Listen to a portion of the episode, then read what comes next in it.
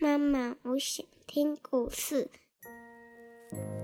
亲爱的小宝贝，你现在可以用你舒服的姿势躺下，眼睛轻轻地闭上，让苹果妈妈一天说一个故事，陪你进入梦乡。今天苹果妈妈想说一个有孩子、巨人、大花园还有春天的故事，名字叫做自私的巨人。每天下午啊，孩子们放学之后总喜欢到巨人的花园里去玩。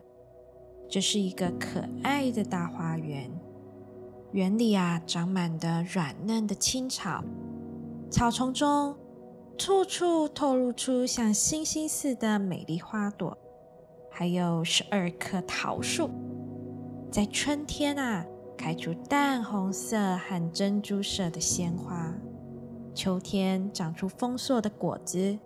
小鸟们啊坐在树枝上唱着悦耳的歌，唱得动听极了。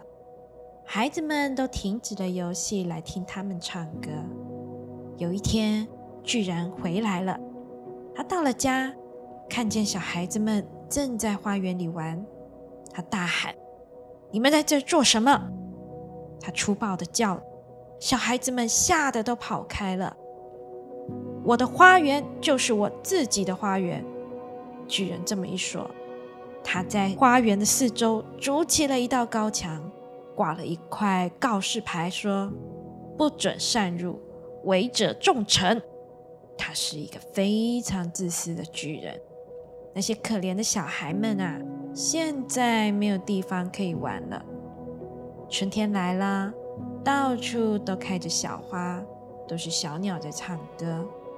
但是啊，就只有巨人的花园里仍然是冬天的气象。鸟儿不肯在花园里唱歌，因为那里啊没有小孩的踪迹，树木也忘了开花，偶尔有一朵花从草间伸出头来，可是啊，看见了那块告示牌，忍不住怜惜那些不幸的孩子，马上又缩回地里去，又去睡觉了。巨人他坐在窗边，他说：我不懂，为什么春天来得这样的迟啊？望着窗外那寒冷的白雪花园，春天始终没有到来，夏天也没有来，秋天给每个花园带来了金色的果实，但巨人的花园里却什么也没有得到。他太自私了，秋天这样说。一天早晨，巨人醒了，忽然听见动人的音乐，是一只小小的梅花雀在他的窗外唱着歌。一股甜香透过窗户来到了他的鼻子前面。我相信春天要来了，巨人这么说，他便跳下床去看窗外有什么。他看见了什么呢？他看见了一个非常奇怪的现象。孩子们从墙上的一个小洞爬进了园子里面来，他们啊都坐在树枝上，每一棵树上都可以看见一个小孩。树木看见孩子们回来啊，十分的开心，便用花朵把自己给装饰起来，还在孩子们的头上轻轻地舞动着胳膊。鸟儿快乐地四处飞舞唱歌，花儿们啊也从绿草中探出头来看。只有一个角落里，冬天仍然留着一个小孩正站在那儿，他太小了，快爬上来，孩子。树对孩子这样说，一面尽可能的把他的枝叶垂下去。然而啊，那个孩子还是太小了。巨人看到窗外的这个情景，对自己说：天哪，我是多么的自私！现在我才终于明白为什么春天不肯来了。我要把那个可怜的小孩放到树上去，以免他冻僵了。我要把墙给毁掉，把我的花园永远变成孩子的游戏场。他他确实对他从前的行为感到十分的后悔。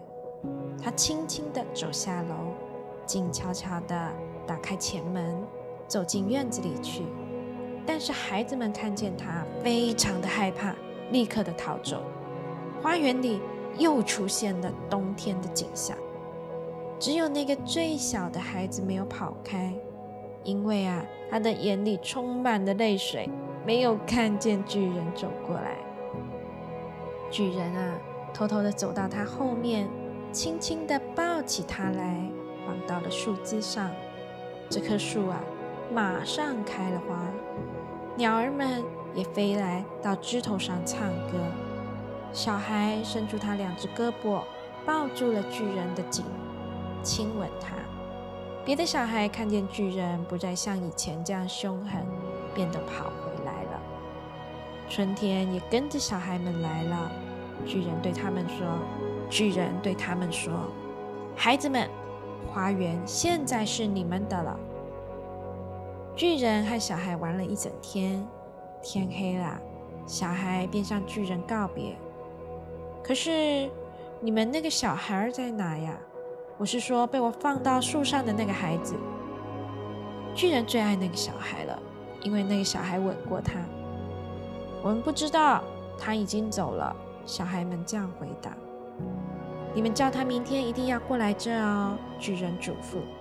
但是小孩们说他不知道他住在什么地方，而且从来都没有见过他。每天下午，小孩们放学后便找巨人一块玩。巨人对待所有的小孩都非常的和气。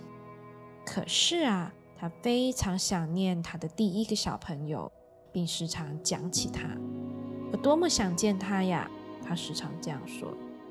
许多年过去了，巨人也很老了。他不能再和小孩们一块玩，他坐在一把大大的扶手椅上，看着孩子们玩着各种的游戏。他说，我有许多的花，可是孩子们却是最美丽的。好了，故事说完了，我的小宝贝。现在你可以闭上你的小眼睛，开始进入梦乡，做个甜甜的美梦了。明天又将会是美好的一天。妈妈，我爱你，晚安。晚安，我的小宝贝。